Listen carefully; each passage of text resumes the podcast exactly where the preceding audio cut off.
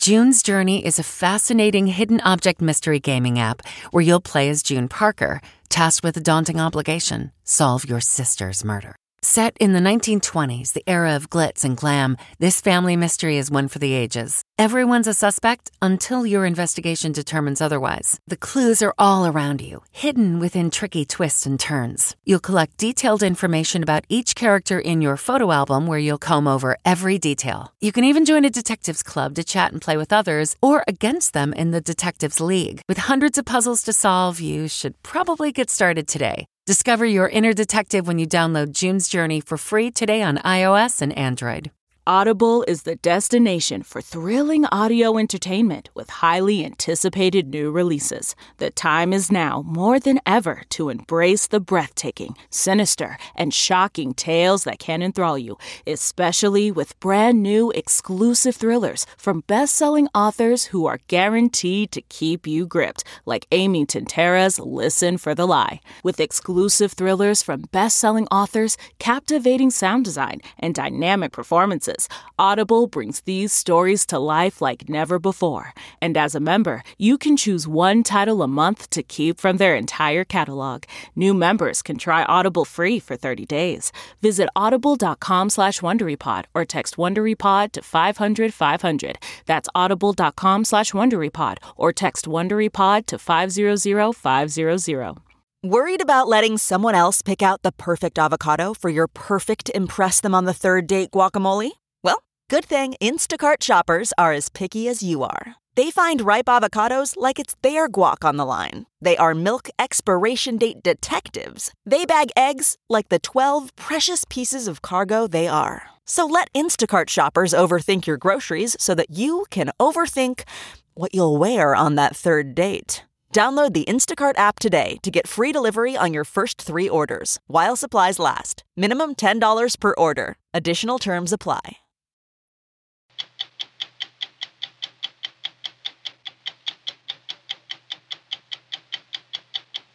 They seem to want to destroy everything Christian. Exactly. To delete our history. And even here, the statue of Virgin Mary, they destroyed it. The monastery, according to historians, had amassed a collection of manuscripts dating back to the 12th century. This kind of containers. As ISIS was closing in, the resident monks hid the texts in these barrels, which they entombed behind a fake wall. And ISIS never found it? No, because... For 2 years. Exactly, because the monks more intelligent than ISIS. The most captivating story in baseball this offseason involves a player who is yet to take his first swing, or for that matter, his first pitch in a major league game. Shohei Ohtani, a prodigious hitter and fearsome pitcher in Japan, announced his ambitions to take his dual talents to the majors. Not since Babe Ruth has the sport seen anything like him. Watch this. Batting leadoff, Ohtani hits a home run on the first pitch of the game. Then he throws 8 shutout innings, striking out 10 opposing batters with a 100-mile-an-hour fastball. That's a comic book character. Nobody does that. Who does that? 60 Minutes is constantly on the lookout for places we've never been before. So when our late colleague Bob Simon heard about a magical place in the Hebrides Islands off the coast of Scotland, known for making some of the great whiskeys in the world, well, the story spoke to him. Cheers.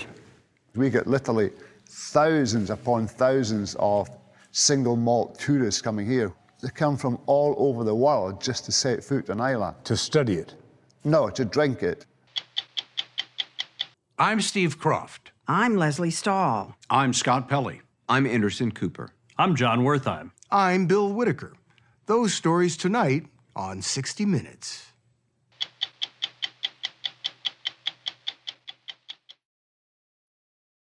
We have come across an unlikely band of brothers on the battlefield against terrorism. They're men of the cloth, a pair of padres who go into harm's way to find and protect ancient religious books and manuscripts. We join them in a region of Iraq that was once Mesopotamia, where human culture and learning really began. It's believed to be the birthplace of mathematics, writing, and agriculture, and recently the scene of some of the fiercest battles in the U.S.-backed war against ISIS. I think it's the graffiti that's most horrifying to me. Father Columba, a Benedictine monk from Minnesota, in black, and Father Najeeb Michaeel, a Dominican friar from Iraq, in white, decided to partner up. But they destroy everything. To rescue what old documents they could from places like this monastery, Mar Bainam in northern Iraq, that goes back to the 4th century. It was occupied and defaced by ISIS. They seem to want to destroy everything Christian. Exactly. To delete our history, to say that there are no Christian, nothing before Islam. And even here, the statue of Virgin Mary, they destroyed it.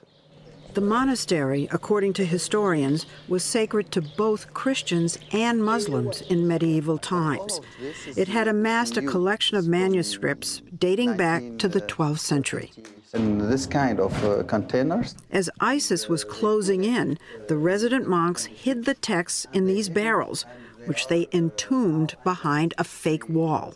And ISIS never found it? No, because... For 2 years. Exactly, because the monks more intelligent than the ISIS. When this part of Iraq was liberated last year, those intelligent monks returned, drilled through the 2 walls, found the barrels and the precious handwritten books.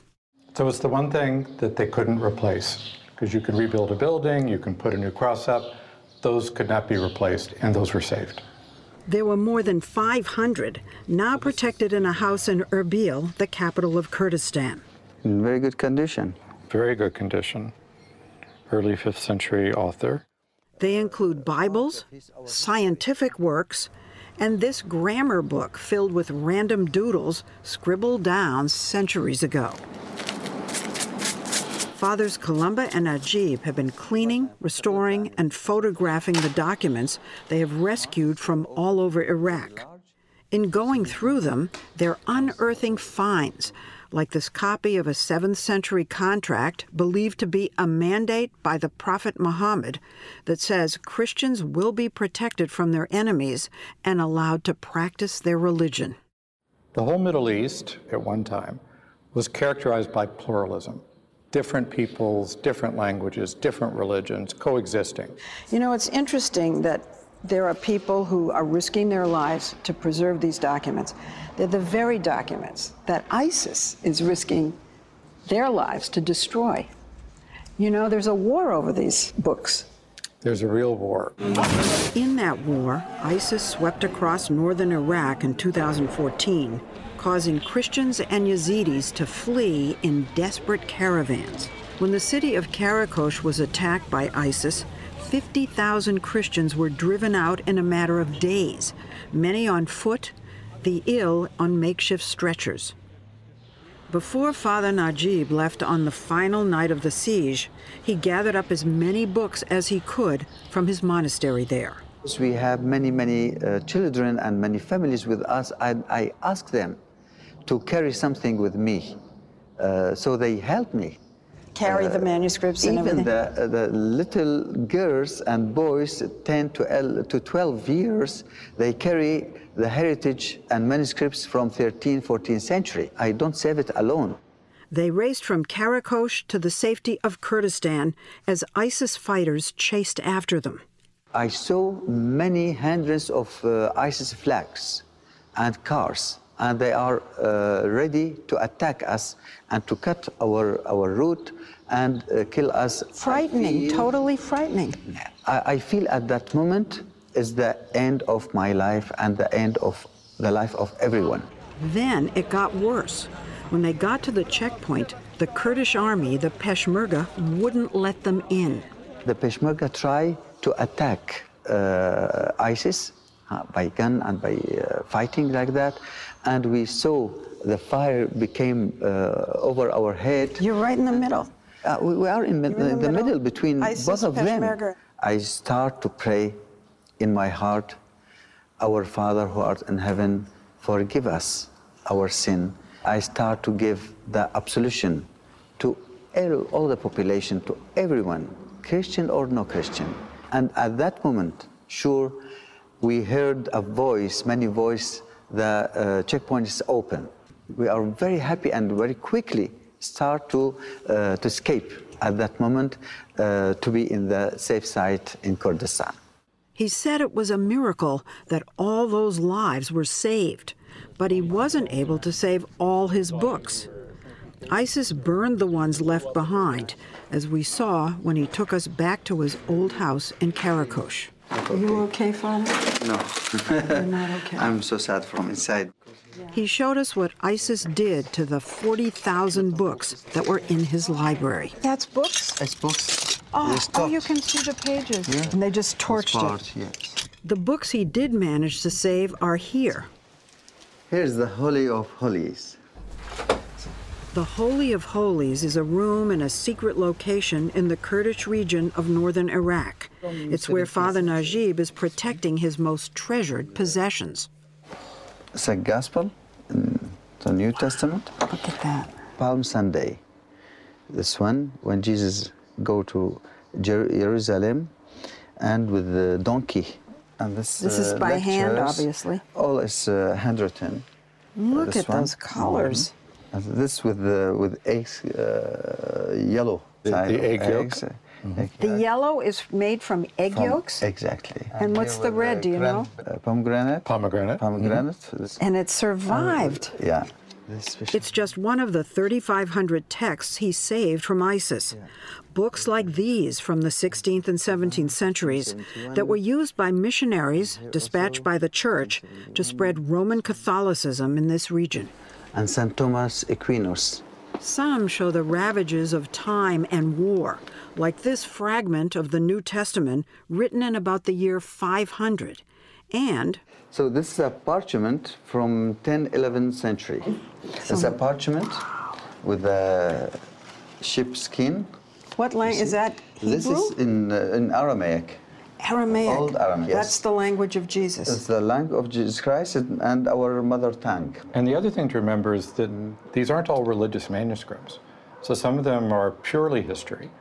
So those are ones that tell us about political events and kings and battles and famines and all of these other things. So it's not simply history of religion, it's history of every aspect of life. Base for Father Columba is 6,000 miles from Iraq, at St. John's Abbey and University in Collegeville, Minnesota, where he spends his days with his fellow monks in prayer and contemplation. He's also director of this library, the world's largest repository of ancient texts, more than 50 million pages from both Christian and Islamic works, all photographed and archived in an online database. The collection includes the sacred and the secular, like this 1771 account by a priest telling of a plague that killed 45,000. Father Columba found it in Turkey. And this tax receipt from the Roman Empire in the year 222 for the purchase of military equipment. So how do these texts and these manuscripts, how do they relate to today? What's the best lesson you've read about? We can learn about places in our past where people could live together reasonably peacefully for certain periods of time. And then very often what made it impossible was an external intervention. Oh. So the Crusaders come, and that makes it very difficult for Christians in the Middle East. He learned that from this 12th century text that he found in Aleppo, Syria, called World Chronicle by Michael the Great, about how the Crusades triggered a backlash against the local Christians. Until now, scholars tell us, the history of Christianity in the Middle East has largely been told from a Western perspective. These texts provide historical details that cannot be found anywhere else, and when taken together, will rewrite this history from the point of view of those who actually lived it. A lot of the places you've gone to are under threat by some radical Islamic group, and you're kind of just following them around. In a sense, where the hotspots are. On this trip to Iraq, he went hunting for old documents at the University of Mosul in a section of the city that had been liberated. So one of our questions is, could anything possibly have survived? The library here, once among the finest in the Middle East, was reduced to rubble in the battle to retake the city. It looks like the apocalypse. It's unbelievable. It's totally devastated. So what do you think happened here? It must have been an airstrike. The U.S.-backed coalition forces, as part of the liberation of Mosul, that bombed? May have been what started the fire. It must have been a bomb. It came through the roof, and then you can see it coming through two floors, and then presumably exploding below. But not ISIS. It was the U.S.-backed forces. Absolutely. So ISIS had been here, had done their damage, had burned their books, and this kind of destruction to the building that we're looking at now would have happened right at the end. Liberation brings a lot of destruction. The university library used to hold about 1 million books and a collection of ancient maps and manuscripts. It's a horrible loss.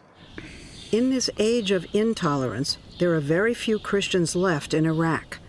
Many who fled Karakosh with Father Najeeb have left the country. Others are here in a refugee camp in Erbil, where religion remains at the center of their lives. Even as their presence in Iraq continues to fade, what will always remain, thanks to the work of Fathers Columba and Najeeb, is a written record of their history and heritage.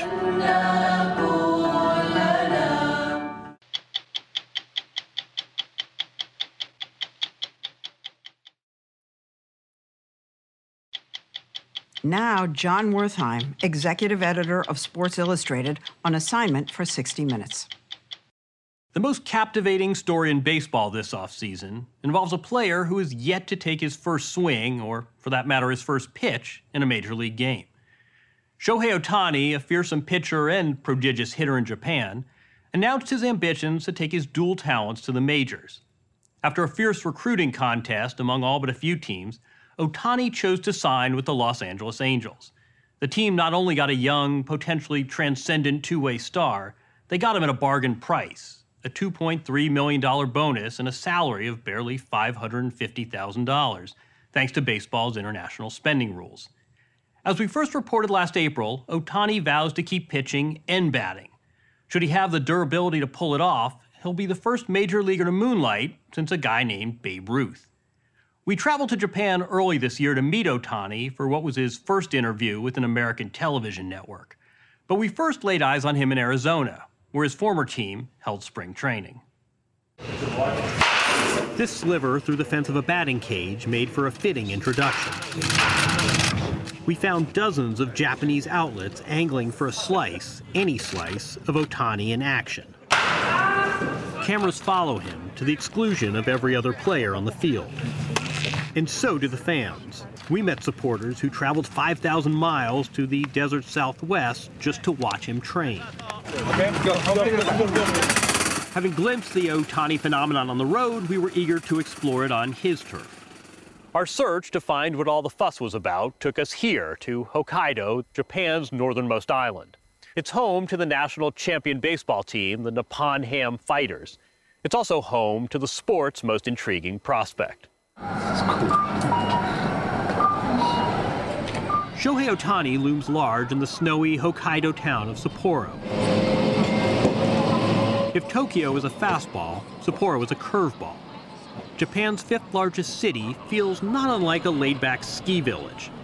But this is a baseball town, and this is the home stadium, the Sapporo Dome. It's here we sat down with Ohtani. We broke the ice with a question about what we'd heard was his favorite local fast food. Very important question. In-N-Out Burger, Captain Kangaroo Burger. Captain Kangaroo. Better? Towering and affable, Ohtani's working on his English, but felt more comfortable using a translator during our interview. I want to ask you about coming to the majors, but should we say if or should we say when? That's a tough one. I mean, nothing is for certain, so I guess it's if. Despite that cautious response, Ohtani eagerly revealed which major league players he looks most forward to facing. No less than MVP hitter Bryce Harper and star pitcher Clayton Kershaw. I watch Bryce Harper, Clayton Kershaw. Pitcher and a hitter.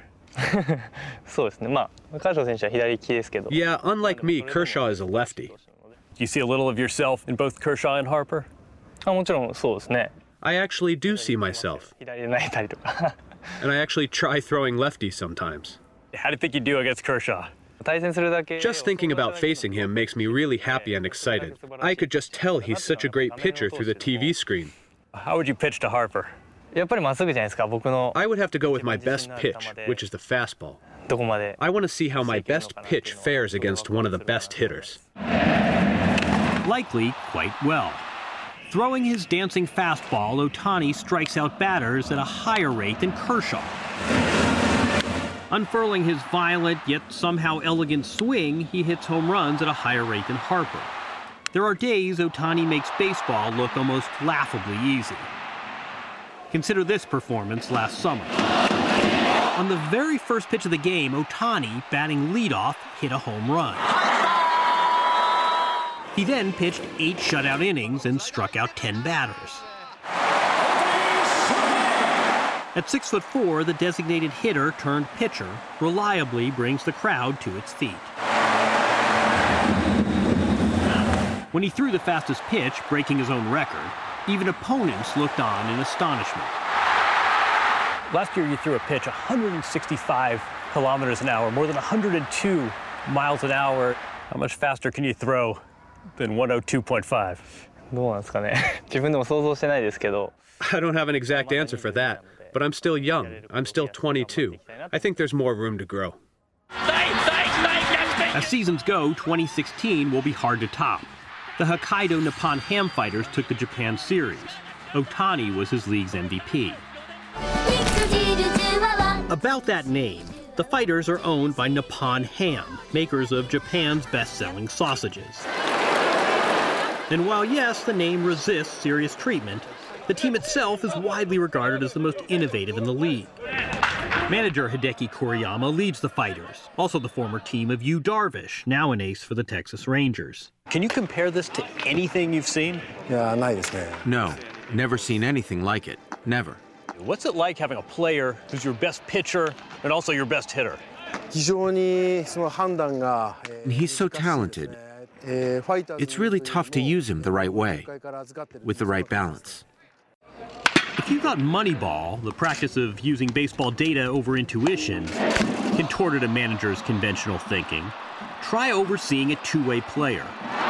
Kuriyama's formula?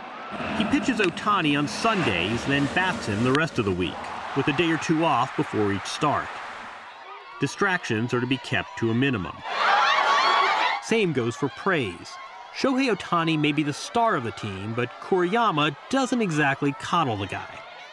Last year when we won the championship, it was the first time he gave me a compliment, and he said, "That was great pitching." Never complimented you before that. Not once. He always says, "You've got to get better." And Kuriyama has his reasons. I truly believe he's a lot better than where he's at right now. The crowd at the Sapporo Dome is less stingy with its praise. You don't get a lot of quiet time here, no peanuts and Cracker Jacks either, but plenty of the local beer. A college football-style atmosphere pervades. The caliber of play is considered one level below the major leagues in America. Top Japanese players, names like Ichiro and Matsui, aspire to compete against the very best in the U.S. Even amid such company, Shohei Ohtani sticks out. Expat John Gibson has reported on Japanese baseball for 20 years. What's it like covering this guy? You think about a guy who throws 101 and then a guy who hits home runs, and that's a comic book character. That's not somebody you're thinking about in real life. You know, nobody does that. Who does that? We'd hoped to leave the Sapporo Dome with Ohtani, get to know the mortal behind the comic book character. Thank you. But he politely declined our invitation. Not even a quick Captain Kangaroo burger. So we invited a couple of his teammates instead. Brandon Laird and Luis Mendoza are two of the team's gaijin, or foreign players. Laird saw action as a Yankee. Mendoza once pitched for the Rangers and the Royals. Sapporo's not a bad place to be a gaijin. How you doing? Good? Good to see you. Over dinner at their favorite spot in town, Laird told us that Ohtani is the most talented teammate he's ever had. This from a guy who played with Derek Jeter and Alex Rodriguez. Some pitchers can hit, but, I mean, he actually does it in a game. Like, he's in our lineup, you know, and it's impressive. Watch him hit the ball, and it's like Miguel Cabrera, you know, power, kind of power, you know. Like, he reminds you of Cabrera? Yeah, definitely. You guys been out with him? No. I mean, he doesn't really do anything. He's just mellow kid, just goes back to the dorm. Yes, the biggest star in Japanese baseball, with a reported salary of roughly $2 million, apart from not owning a car, lives in these minimalist team dorms. Ohtani confirmed to us that he seldom leaves the facility. Not that it keeps fans from waiting for him outside. Even from a distance, plenty of observations can be made about the pitching slugger, or the slugging pitcher. He is meticulous, stopping mid-pitch to adjust his form, open to advice from his batting coaches. Even baseball tedium provides a source of enjoyment. This is someone who plays baseball but has always worked at it too. Ohtani grew up in a small industrial town on Japan's mainland. His father, once an amateur player himself, coached his son's Little League teams. Shohei Ohtani showed promise as a hitter but drew more interest as a pitcher, occasioning stealth visits from American scouts while he was still in high school. At age 18, he held a press conference to announce his major league intentions and went so far as to tell Japanese teams not to draft him. But the Nippon Ham Fighters, again known for doing things their own way, drafted him nonetheless. Every other team besides the Fighters was looking at me as a pitcher. But the Fighters were going to allow me to do both pitching and hitting.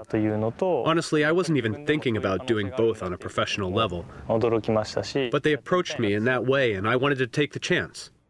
That's your fastball grip? Fastball. Splitter. So you have a splitter? True to their word, the Fighters have cultivated Ohtani as a hitter as well as a pitcher. We asked him about his forebear. People have compared you to Babe Ruth. What do you think about when you hear the name Babe Ruth? He's like a mythical character to me, because it's such a long time ago and he was God to baseball. I shouldn't be compared to him, at least not right now. But maybe someday soon. The Fighters have said they'll permit Ohtani to negotiate with major league teams after this season. Hideki Kuriyama says the time is right. For our team, we're all for him going to the States. Best player on the team, this amazing two-way talent, and you're okay with him going to the major leagues? Yeah, as a manager, it's going to hurt. It's tough that way. But more than that, I want him to succeed. Back in the U.S., news of Ohtani's imminent arrival was a hot topic at spring training, though, weary of tipping their hand, execs we approached would only talk off camera. Dave DeFreitas was a scout for the Yankees and the Indians. He watched Ohtani come of age in Japan. Now independent, he produces scouting reports for the website 2080 Baseball. Everybody is interested. Scouts are going over there all year this year to watch him. I think if team tells you they're not interested, they're probably lying to you. It's you're talking about a young kid that's one of the best talents in the game on the planet. Ohtani told us he doesn't have an agent yet, but he's going to need one. His path to the majors won't exactly be straightforward. A new collective bargaining agreement caps at $6 million what teams can pay any foreign player under the age of 25, even those who ritually send balls dinging into the outfield seats. By coming before he turns 25, Ohtani could be leaving tens, if not hundreds of millions of dollars on the table. The timing of when you come to the majors could make a big, big difference in terms of salary. Does that concern you? Personally, I don't care how much I get paid or how much less I get paid because of this. This may be the rare case where it's not about the money. Rather, the deal with Ohtani may hinge on which team will let him keep pitching and hitting. You think he's in a position now where he can say to teams, listen, if you're not going to play me both ways, I'm probably not your guy. I think he won't even talk to them if they don't. Really? I think he won't even have a meeting with them. No matter where he ends up, it's hard to root against the great Ohtani experiment. Here in Sapporo, where his departure will be bittersweet, they'll be cheering the loudest.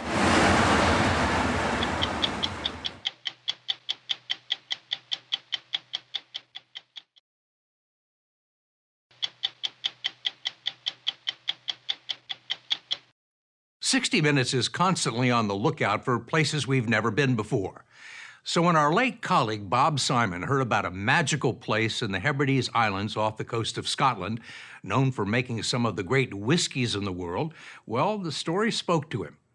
The place is called Islay, and it's one of 5 whiskey-producing regions in Scotland that make an expensive type of scotch called single malt. Islay's distilleries turn out relatively small amounts of their own handcrafted brands for a worldwide luxury market that's more than doubled in size in the last decade. It become the spirit equivalent of the fine wine business. Bob liked good scotch and beautiful places, so he went off to Scotland. He died before he could finish the piece, leaving behind a stack of videotapes and some random notes. Back in 2015, we decided to finish it for him and raise a glass in his memory. Islay is a small island 20 miles off the west coast of Scotland. There are few trees, miles of windswept heather, and some of the most fertile agricultural land in Scotland. There are sheep and cattle everywhere and an abundance of wildlife. But that's not why people come here. This is 8 small distilleries that produce some of the world's finest single malt whiskies. This is the whole lifeblood of this island and everybody on it. This is all we know. Jim McEwen has been working at Islay's distillery since he was 15 years old. He's now master of the works at Bruichladdich. I just thank God that he chose the Scots and gave them whiskey, because we appreciate the gift and we look after it. They've been making it here since the 15th century, when supposedly some monks taught the locals how to use barley, water, and yeast to make a spirit the Scots now call the water of life. They've been perfecting it for 600 years. The distilleries are easy to find, but hard to pronounce. Ardbeg, Bamor, Bruichladdich, Bunahabin, Caol Ila, Kilhoman, Lagavulin, and Laphroaig. As Bob Simon noted, they get harder to pronounce the more you visit. For us guys in the west coast of Scotland, whiskey is a religion because it's a provider. And the great thing about whiskey, it's not just a drink. It's much more than that. Have you ever watched some old Hollywood movies? Yes, I have. Scotch was always portrayed in Hollywood as a whiskey when you were down or you were in trouble. The one thing that was going to get you back on your feet and out there was a scotch. Today, if you're down on your luck, you probably can't afford an Islay single malt. The good ones started around $70 a bottle. The rare ones can go for hundreds of dollars a glass at chic whiskey bars around the world, where they're known for their distinctive smoky taste. It comes from peat, the mossy earthen fuel that's cut from bogs on the island. It was used to heat Scottish homes for centuries and is still used to toast the barley at Islay distilleries. John Campbell is the master distiller at Laphroaig, one of the top-selling single malts in America. Peat is the thing that makes Islay unique, and it really resonates with people, and it just engenders a kind of love-hate relationship, and the people that love it absolutely love it with a passion. And there seems to be no shortage of them. Islay is not easy to get to, usually requiring multiple flights, a long drive, and a 2-hour ferry ride. Yet enthusiasts continue to make the pilgrimage, especially for the Whiskey Festival. We get literally thousands upon thousands of single malt tourists coming here. They come from all over the world just to set foot in Islay. To study it? No, to drink it. It's lovely. It's clean, it's fresh, it's vibrant. Officially, Whiskey Fest is a celebration of Islay's culture, but mostly it's about drinking. Absolutely beautiful, no off notes at all. As they listen to Jim McEwen extol the virtues of Bruichladdich, the novitiates, connoisseurs, and whiskey snobs approached each glass with reverence bordering on the religious. Oh, wow. The fruit in that is incredible. As the glasses empty, the smiles got bigger. But the islanders will tell you that all of this warmth and good feeling comes not from the alcohol and the spirits, but from the spirit of the place. It is almost mystical, beautiful, dramatic, and quiet. There's no road rage, barely any traffic. If you do get hung up, it's probably because of a farm animal. They have the right of way.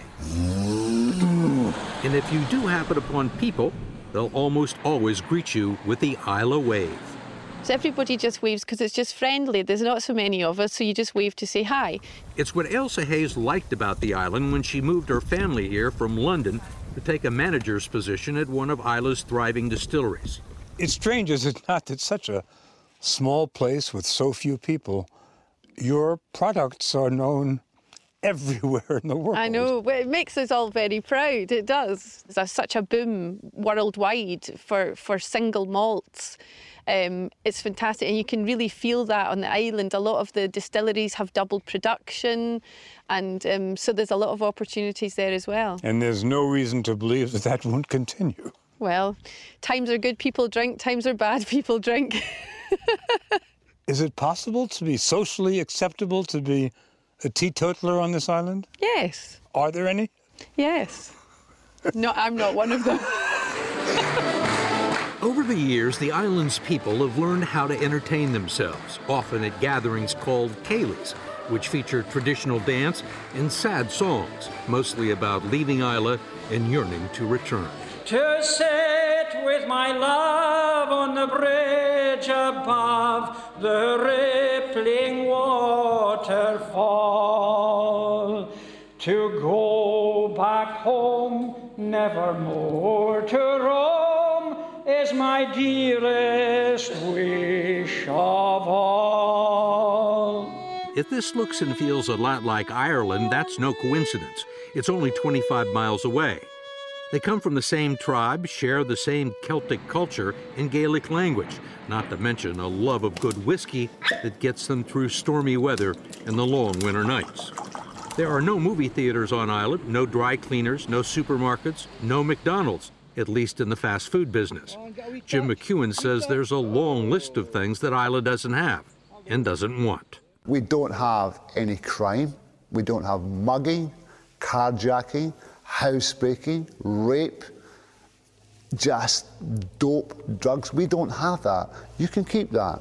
You're very welcome to it. How do you explain the fact that there's no crime here? There's crime everywhere else. If you commit a crime in a small community, you'll be ostracized and have to leave. Not only that, your family, your children and your children's children will be remembered as the children of the man who committed the crime. Most Scots are forthright, practical people who are proud of their country and the fact that their most famous export has withstood the test of time. They see themselves as artisans, and making whiskey is more about art and alchemy than manufacturing. Every distiller has their own secrets and superstitions. We'll give you the unclassified 2-minute tour. Sorry, we can't offer you free samples. It begins with a bit of trickery on the malting floor, when barley that's been soaked in water is spread out and raked over and over to convince the grain it's spring and time to germinate, releasing the starches that are locked inside. It's then dried with peat smoke to add flavor and ground into flour, sometimes with 19th century machinery, and then mixed with hot water, transforming the starches into a sugary concoction called mash. Smell that, Bob? Oh, yeah. It's not, you can smell the goodness. Yeast is then added, changing the sugar into alcohol, a primitive ale, which is then cooked a couple of times in copper stills, where the vapor is collected and condensed into this clear liquid. And that's the stuff we want to go into the barrel. But what I'm looking at is this looks like rubbing alcohol. This is, in fact, a whiskey. It's very good. If you need a rub, there's no doubt about it. I bet it would be good. But once it goes into the barrel, from then it's just time. It's just time. And it's a great journey, you know. This is a child, but the cask is the mother. And that's what makes the journey. If you give a good cask, you're bound to get a good child. It's that simple. It takes less than 3 weeks to make, but requires at least 10 years of aging in these oak casks, which add flavor and color to turn it into world-class single malt whiskey. You'll see some of the names. There's Claremont Springs, Buffalo Trace, Jim Beam. Bob was surprised to learn that 97% of the casks used to make single malt whiskey had been previously used to age American bourbon and bought secondhand from U.S. distillers. It's testimony to the ingenuity and frugality of the Scots, who have very few oak trees. Without the American barrel, there would be no whiskey industry. It's as simple as that. A sophisticated palate will detect a hint of the oak and bourbon in Isla's single malt, as well as the sweetness of sherry that comes from wine casks bought in Europe. Before the final product is sold, it will have done time in a number of different casks. Master distiller Jim McEwen is the one who decides when to rotate them and when each barrel is ready to be bottled. He opened a young cask for Bob to sample. I would describe that as mellow yellow, absolutely pure. And it's only 7 years old. That's right. Young whiskies are like young people. They're vibrant, they're full of life. In fact, this for me is like coming home from work. At the end of the day, I work really hard. Nobody appreciates me. My wife doesn't appreciate me. My kids don't appreciate me. Life's a bitch. Couple of glasses of that and it doesn't matter. A couple of shots of that and I am the king of the world. Absolutely. You know, I frankly never liked this stuff, but the way you're talking me into it. But you got to check every barrel. I certainly hope so. Yeah. Cheers. McEwen is the man responsible for the taste and consistency of the whiskies at Bruichladdich, which requires a very personal involvement with the product. I have heard you described as the cask whisperer. I do talk to casks, there's no doubt about it. In what language? Mainly English, and depends how many whiskies I've had. If I'd had a few whiskies, I tend to revert to the Gaelic language, so I'm talking to the cask. It's just one of these things, you go into the warehouse and you pop the bung out, you draw your sample, yeah, and you look at it and you think, wow, you're beautiful. But you're not just ready yet. Tell you what, I'm going to come back and see you in 3 months, okay? And other times you find a cask which is so incredibly good, you can't not speak. You say, oh my God, you are the most beautiful thing I have ever tasted in my life. You know, and you think, oh jeez, I just want to share this with somebody. But there's nobody around, it's just me and the cask. We'll stay. On most days, McEwen devotes several hours to quality control, checking up on several hundred casks. But it's a fantastic job, nosing and tasting whiskies. And you can still walk out of here in the evening? Occasionally I need some help, there's no doubt about that, yeah. Dying devotion to one's whiskey is apparently not all that unusual. While we were on Isla, the camera crew ran into a party of Canadians, the friends and family of a deceased single malt lover named Bill, who wanted his ashes scattered in the waters opposite his favorite distillery. Funds for the pilgrimage were set aside in his will. That's what I wanted. It's good, it's good. To Bill! To Bill, Angela! Now he's happy. Now he's happy. After that, the only thing left was for Bob to say goodbye to Jim McEwen, and it turned out to be last call for our old pal, Bob Simon. Cheers, Bob. Hope you've enjoyed this little visit here. You're speaking in the past, it's not over. Yeah, I'm going to get you out of here, man. This is... You're costing me a fortune.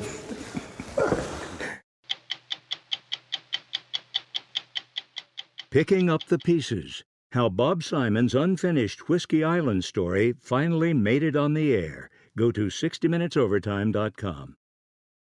50 seasons of 60 Minutes. This week from 2007. When Andy Rooney looked back at some of his Christmas pieces past. Someone asked what I was going to do for a Christmas piece on television this year. Well, I'm not going to do a Christmas piece this year. You know how it is when you can't think of anything to give someone that you haven't given them before? That's how I feel about Christmas television pieces. Over the years, I've done a lot of them. Cut the piece of paper so you don't waste paper. Clip it right across where you've measured it. You can save this for another present later. Then fold it over the top like this. Well, that does happen once in a while. One last thing about Christmas music. No radio or television station would be permitted, under the threat of revocation of its license, to play Rudolph the Red-Nosed Reindeer more than 5 times during any one Christmas season. You go down in history. That's once. Wrapping Christmas presents is nice, but it's a strange custom when you think of it. Why is it that we get more pleasure from giving or getting a present that's temporarily concealed from our eyes than from one that isn't? Last year, I did gross decorations. How would you like to live next door to this? These people in New Jersey must own stock in the power company. Honey, don't forget to turn the lights out when you come to bed. That's my Christmas piece this year. If you don't like it, return it in the original box within 10 days and get your money back. And have a Merry Christmas, and I mean that. I'm Bill Whitaker. Merry Christmas. We'll be back New Year's Eve with a special edition of 60 Minutes Presents.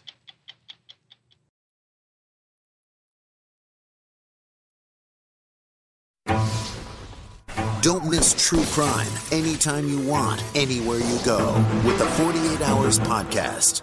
Real crimes. Like a John Grisham novel come to life. Real lives. He pointed a gun to me and said, "This is the day you die." And he shot me. Real justice. There's some questions that have to be asked and need to be answered. I'm an innocent man, and I hope the whole world can see it now. Catch the latest episodes of 48 Hours wherever you get your podcasts. Hi, this is Jill Schlesinger, CBS News business analyst, certified financial planner, and host of the Money Watch podcast. This is the show where your money is not scary. It is a show that's all about you. It's your questions that make it possible for me to provide unconventional and entertaining insights on your money, and maybe more importantly, on your life. Follow Money Watch wherever you get your podcasts. You can listen ad-free on the Amazon Music or Wondery app. The Hargan women seemed to have it all. We were blessed. My mom was amazing. But detectives would soon discover... Inside the house, there were the bodies of two women. A story of betrayal you would struggle to believe if it wasn't true. I am just praying to God, this is a sick joke.